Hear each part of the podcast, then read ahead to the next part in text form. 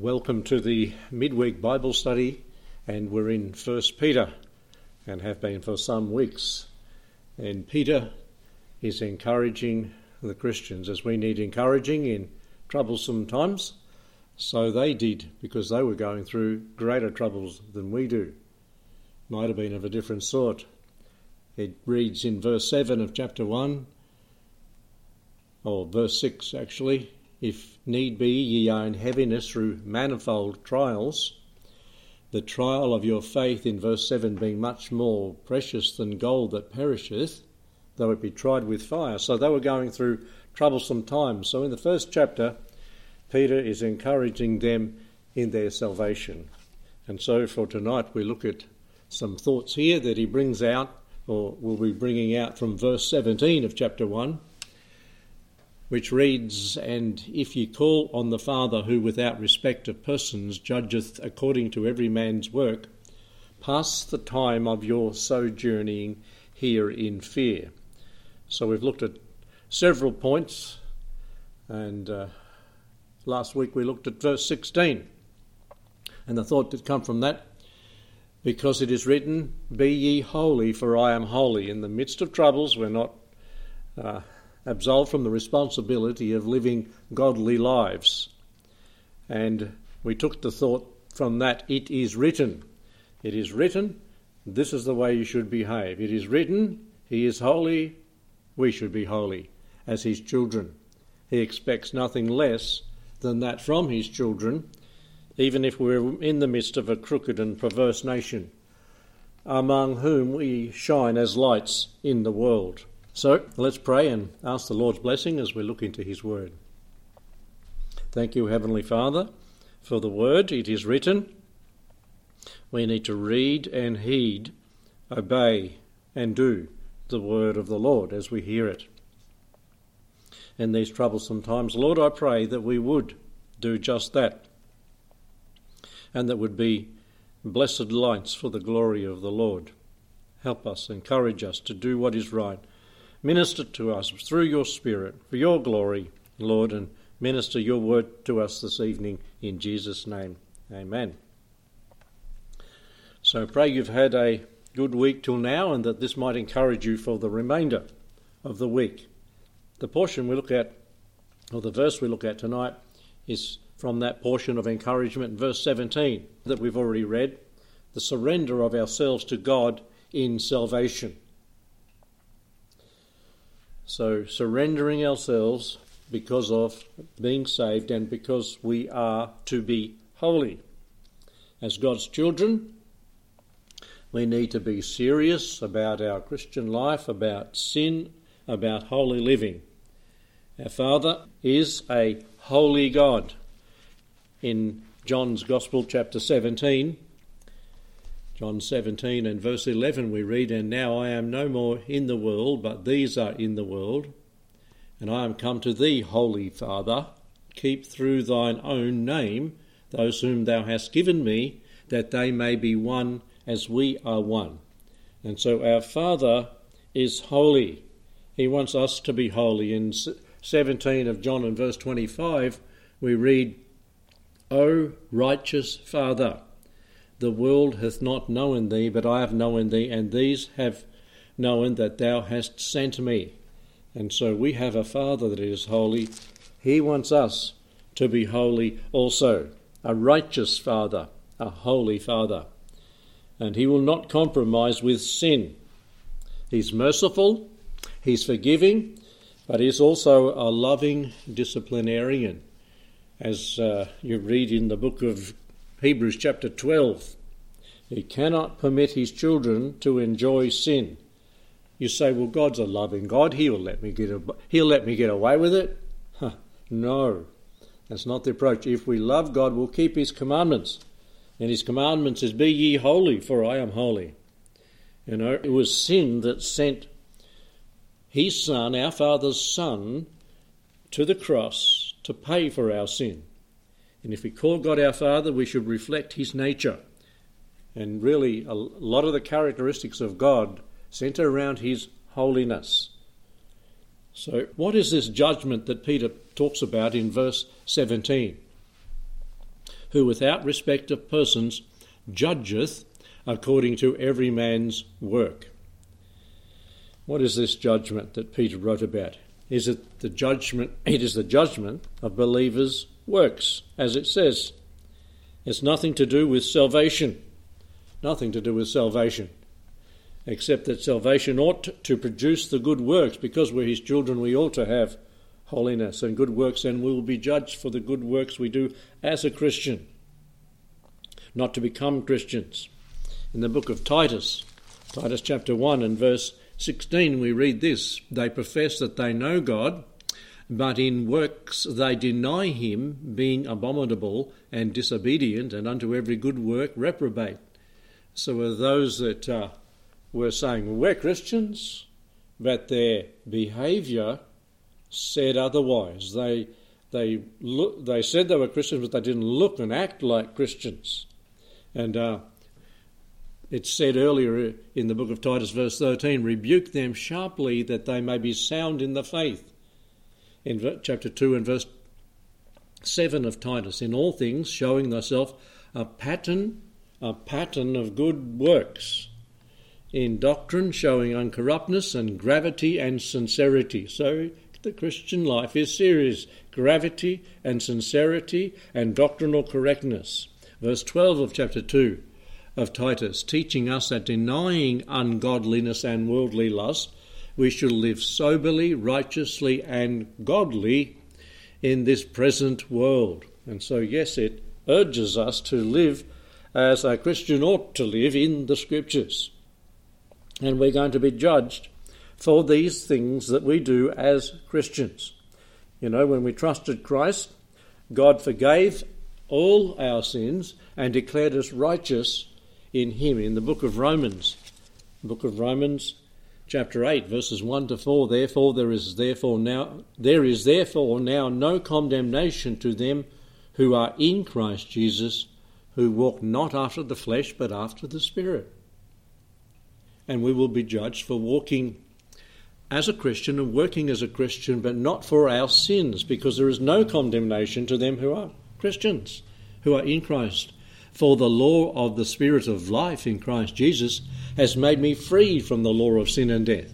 For what the law could not do, in that it was weak through the flesh, God, sending his own Son in the likeness of sinful flesh, and for sin, condemned sin in the flesh, that the righteousness of the law might be fulfilled in us, who walk not after the flesh, but after the Spirit." And so here, there we have it, that we are forgiven, we're cleansed, we're completely uh, guilt-free from our sin, but God wants us to work. So the judgment here is not about our sin, it's about our works as Christians. Colossians two thirteen, "Having forgiven you all trespasses," we're clean of our sins, we're washed in the blood of the Lamb. Our sins have been judged on the cross. In First Peter chapter two, back where we are in First Peter chapter two and verse twenty-four, we read there, "Who his own self bore our sins in his own body on the tree, that we being dead to sin should live unto righteousness, by whose stripes ye were healed." Hebrews tells us also in chapter ten of this cleansing, that we are not guilty anymore of our sins, in verses twelve to fourteen of chapter ten. "But this man, after he had offered one sacrifice for sins, forever sat down on the right hand of God, from henceforth expecting till his enemies be made his footstool. For by one offering has he perfected forever them that are sanctified." We're perfected forever. We can be pleased and thank God that we've been cleansed forever, uh, perfected forever, through the blood of Christ, and that we don't have to pay for our sins. And verse seventeen of the same chapter, "And their sins and iniquities will I remember no more," all because of what Christ has done for us. So back there in Peter, it's not talking about judging us for our sins, it's judging us for our works as Christians, every man's work. And uh, there's a re- there's a reason we should behave holy. And it tells us in the last part of the verse that we'll get to in a bit. When Jesus returns to earth, There will be a time of reckoning. There will be a time of judgment. And it's told to us in Scripture what that time is. In the book of Romans, chapter ten, no, chapter fourteen and verse ten, we have this written. Romans fourteen and verse ten. But why dost thou judge thy brother? Or why dost thou set at naught thy brother?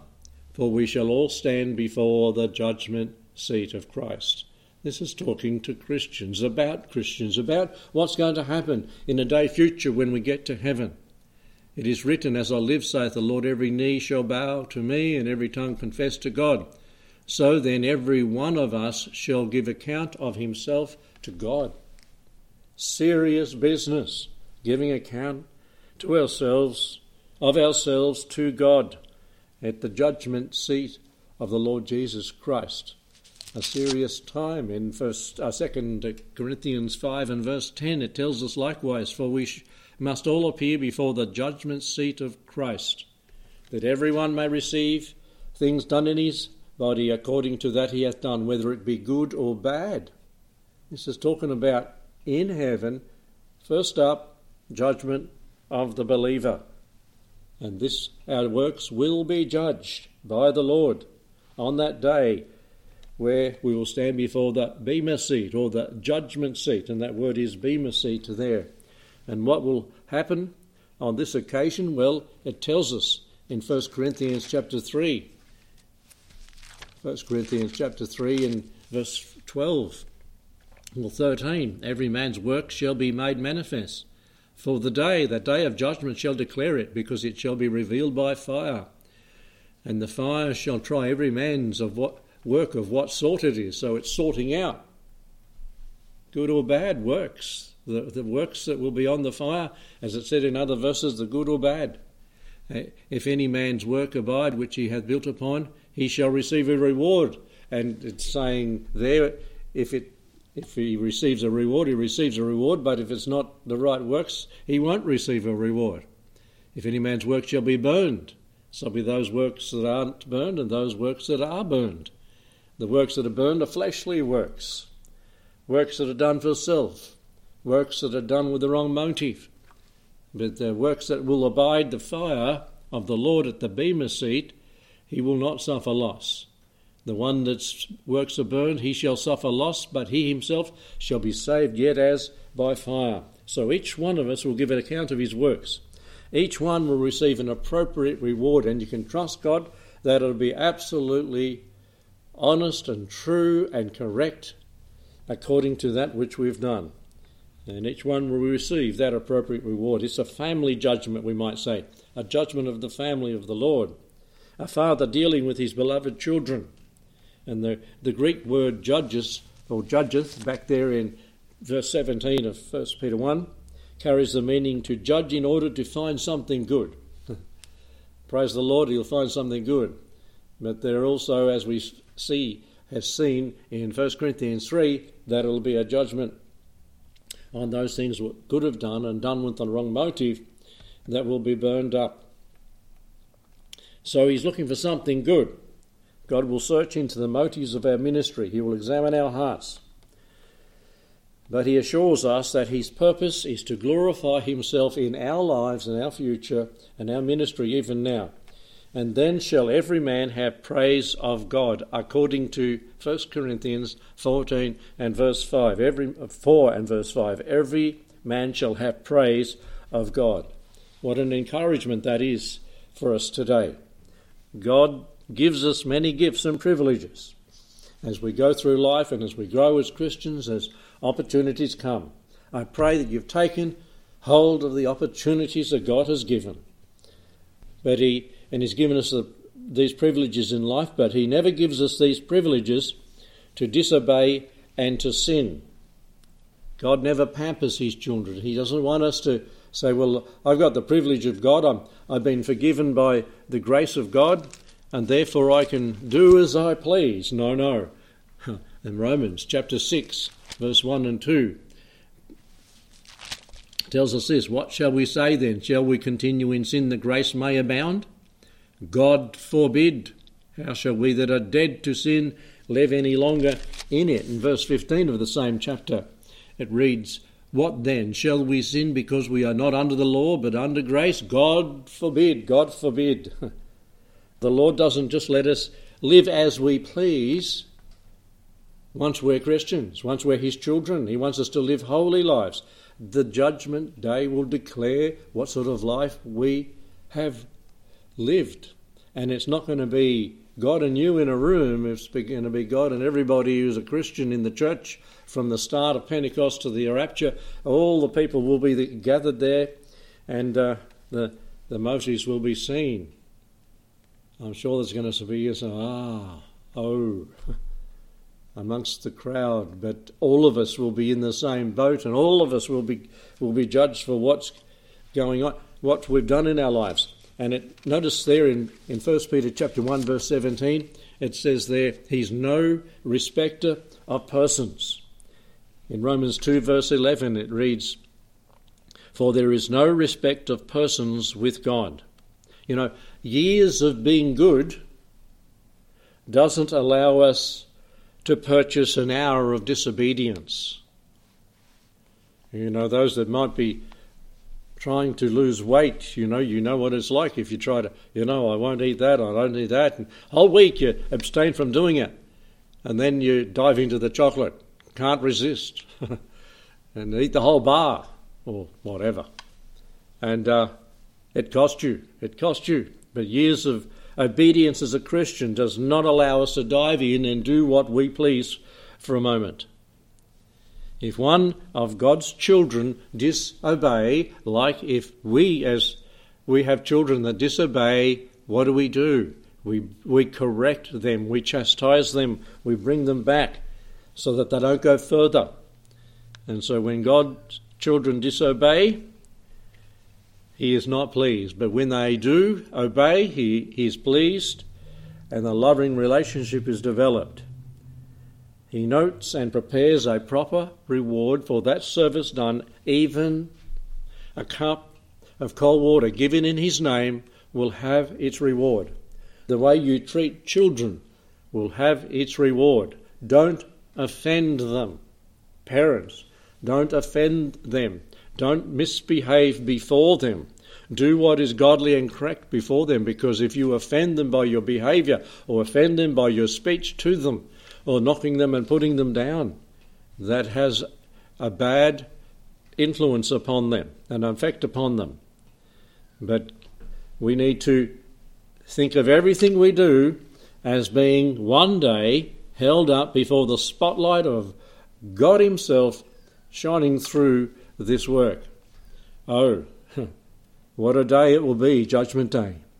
Peter reminds his readers, chapter four and verse one, through to six, just over the page, four and verses one to six, and we've read it before that we're strangers and pilgrims in this world.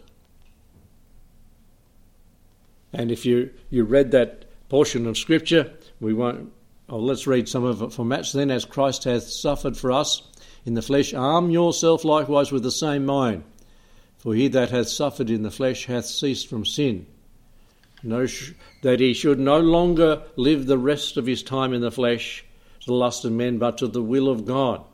In the times past it might have sufficed us to have wrought the will of the Gentiles and done as we pleased. But, but no, no, we stop doing the old habits, stop those. They might die hard, but they're to be stopped. And we live for the Lord because we are strangers and sojourners in this world. You know, it was when Lot stopped being a sojourner and wandering from place to place to pick up food for his crops, you know, I mean for his sheep, some food for his sheep and his, his animals, and, and became a resident in Sodom, that he lost his consecration, he lost his testimony, he lost his children, he lost his wife, or some of his children, and um, he had no testimony. "Who art thou to come and tell us how to live?" said the people of Sodom. Everything he, everything he lived for went up in smoke. And you know what? There's some Christians, and we didn't read it, but it's in First Corinthians chapter three, who at the end on the Bema Seat day, on the judgment day, whose works are going to go up in smoke. Poof. gone. It's like a vapor that a little time, a little time vanisheth away. And uh, you expected, yes, to have all these rewards in heaven, and you didn't get them, so that you might have passed them back. We're strangers and pilgrims. Let's not be. Let's behave like strangers and pilgrims and sojourners. Uh, to the strangers scattered throughout Pontius. This is who Peter is talking to in verse one of chapter one. In chapter two and verse eleven.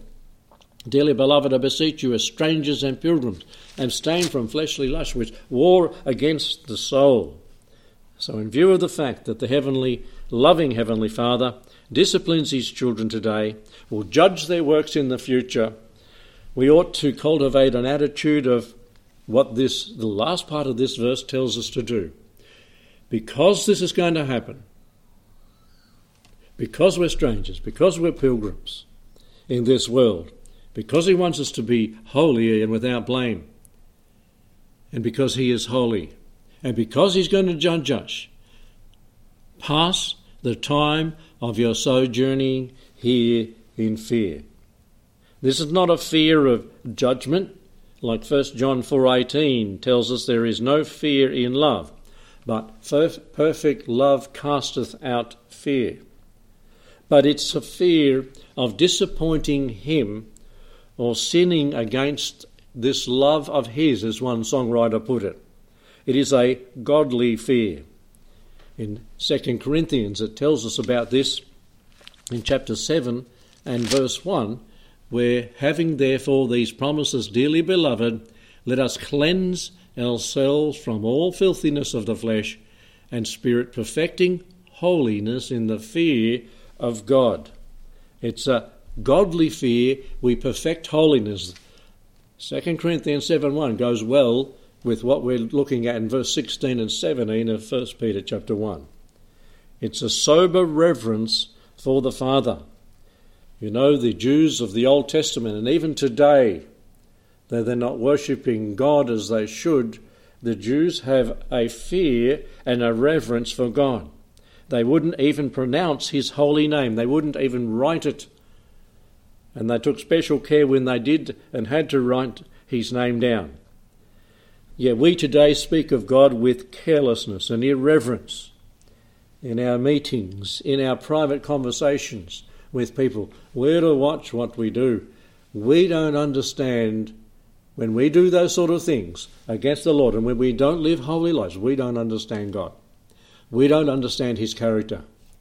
And and you say, well, I'm ignorant, therefore it's okay. No. As Christians, we ought to find out what our Father is like. We ought to study him in his word. It is written. Do you know it is written about God? It, just take a look into the Old Testament and look at the occasions where men, and even in the New Testament, did that which displeased the Lord and what the Lord did to them. Immediately smitten, smitten dead. Ananias and Sapphira. You look in Second Corinthians, this is chapter five, there, where they were smitten because they didn't live holy and they were bad testimony. And we think, oh, God's let us all, you know, all things continue as they are. God's not done anything to me yet. I, I'm living to please myself. Yet I, I'm going to heaven. I'm a Christian. Huh. You better check the word out. And ignorance is not bliss, and ignorance won't let you get away with it. The fear of the Lord. Pass the time of your sojourning here in fear. Pass the time of your sojourning here in fear. Listen to a few verses in closing from the Old Testament in passing the time of our sojourning here in fear. Not a shrinking away from God, but a desire to please him, because he is our Father and he has done so much for us and has promised to do so much more in the future and eternity. The word there, come past the time, pass is to order one's conduct, to arrange our daily lives to please God and to bear a good witness. Why? Because we fear the Lord. Not cowardly, not shrinking away, but an awe and a reverent respect for God. Here are some verses. Job twenty-eight twenty-eight. And to man he said, behold, the fear of the Lord, that is wisdom. Psalm one hundred eleven verse ten. The fear of the Lord is the beginning of wisdom. Can you remember the time when you realised who, who God is and what He has done for you, and you, oh wow, I need to listen, I need to change the way I live. The fear of the Lord is the beginning of wisdom. I remember when I became a Christian, it was the fear of the Lord coming and me being not ready for Him coming, being unprepared, that made me think of being saved. And that's when the fear of the Lord became the beginning of wisdom in my life. Proverbs nine ten, the fear of the Lord is the beginning of wisdom. Again, it says it there. Same as Psalm one eleven, verse ten. Proverbs fifteen thirty-three, the fear of the Lord is the instruction for wisdom. You want to be a wise person, fear the Lord, read His word, know what He's like, know what He is pleased with, and know, know, know what He's displeased with, and do accordingly. Proverbs one seven, the fear of the Lord is the beginning of knowledge. Proverbs ten twenty-seven, the fear of the Lord prolongeth life. The fear of the Lord prolongeth life. That is an interesting one, isn't it? You know, we're promised seventy years, three score and ten, and if by the grace of God and His hand upon you, you live more, you are blessed. And some people say when they get real old and a bit unstable and unable to move around, I'd rather be with the Lord. Well, the fear of the Lord prolongeth life. The fear of the Lord is a fountain of life to avoid the snares of death. It's a fountain of life, and it avoids the snares of death. You see them coming. You know, we as Christians can see what's going on, even in our day. We recognise the hand behind it, the Lord is sovereign, but we also recognise that Satan is trying to get his way in this world, and we can see and understand the word of the Lord, and we can fear the Lord knowing His word is going to be fulfilled and dead accurately. It'll give us life to know these things. Um, the fear of the Lord leads to life, Proverbs nineteen twenty-three. The fear of the Lord is treasure, Isaiah thirty-three verse six. Proverbs fourteen twenty-six, the fear of the Lord is a strong treasure. You could write all these down, look them up for yourself in the concordance and go through them and, and learn from these verses of people that have penned life's experience down before you or the revelation of God to you. Proverbs fifteen sixteen, better is a little with the fear of God than great treasures with turmoil. Hmm. And a lot of people know about that these days. It's better to have a little and fear God. You're far better off than having great riches and the turmoil that comes with it. In Proverbs two, verse five, then you will discern the fear of the Lord and discover the knowledge of God. You understand the way God thinks and how to please Him. Psalm one twelve, verse one, how blessed is the man who fears the Lord. We're blessed if we fear the Lord, and so it says in Psalm one twenty-eight verse one also. Proverbs eight thirteen, the fear of the Lord is to hate evil, pride and arrogance and the evil way. That's the fear of the Lord, to hate.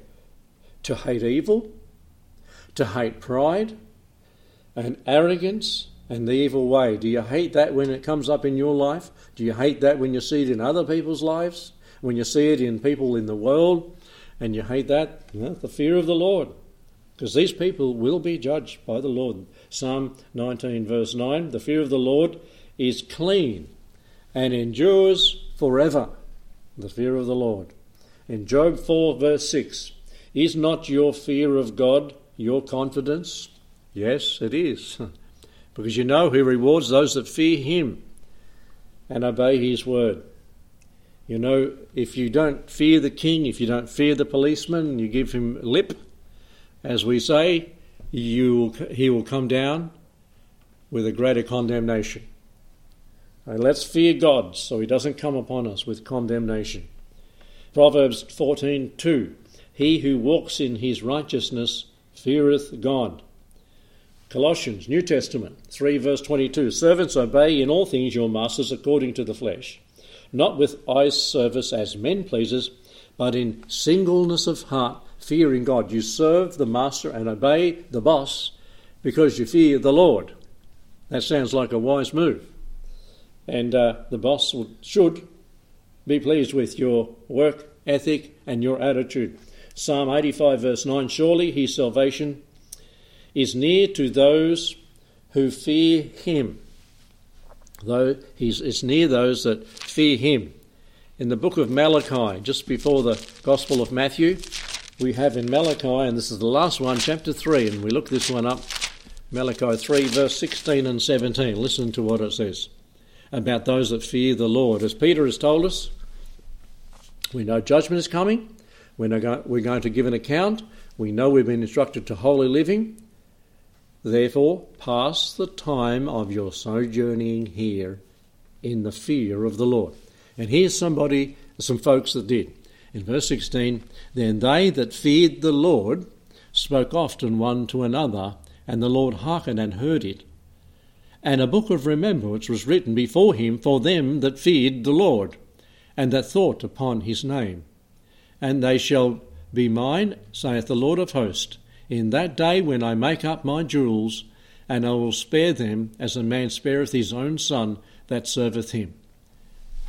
What a blessed thought there, that we will one day be the Lord's and will be made up as his precious ones, his jewels, his jewels, when he gathers and, and spares us and brings us together, because we serve him fearfully in the right understanding of fear. But they that feared the Lord spoke often one with another. That's one thing we're missing here, is the fellowship. We've got the word of God being preached, and it can be all in the head, but it needs to be in the heart, and, and the fellowship of people one with another, as iron sharpeneth iron, as a file sharpens a tool, then we we can sharpen one another with the fellowship. But pray that one day soon we'll be back together in fellowship, and we'll be serving the Lord, and that a, a book of remembrance might be written as we desire to get back and have fellowship one with another. Heavenly Father, thank you that we are to pass the time of our sojourning here in fear, a reverential fear of the Lord, knowing that one day we'll stand before him as our judge, and he'll see right through all our works, but he will reward those that serve him faithfully. Lord, we are to walk in fear and pass the time of our sojourning in that manner, because he is a holy God, and he will not have sin in his camp. May we walk that way as his children for his glory. And Lord, until he comes, may we do that, or until he takes us. In Jesus' name, amen.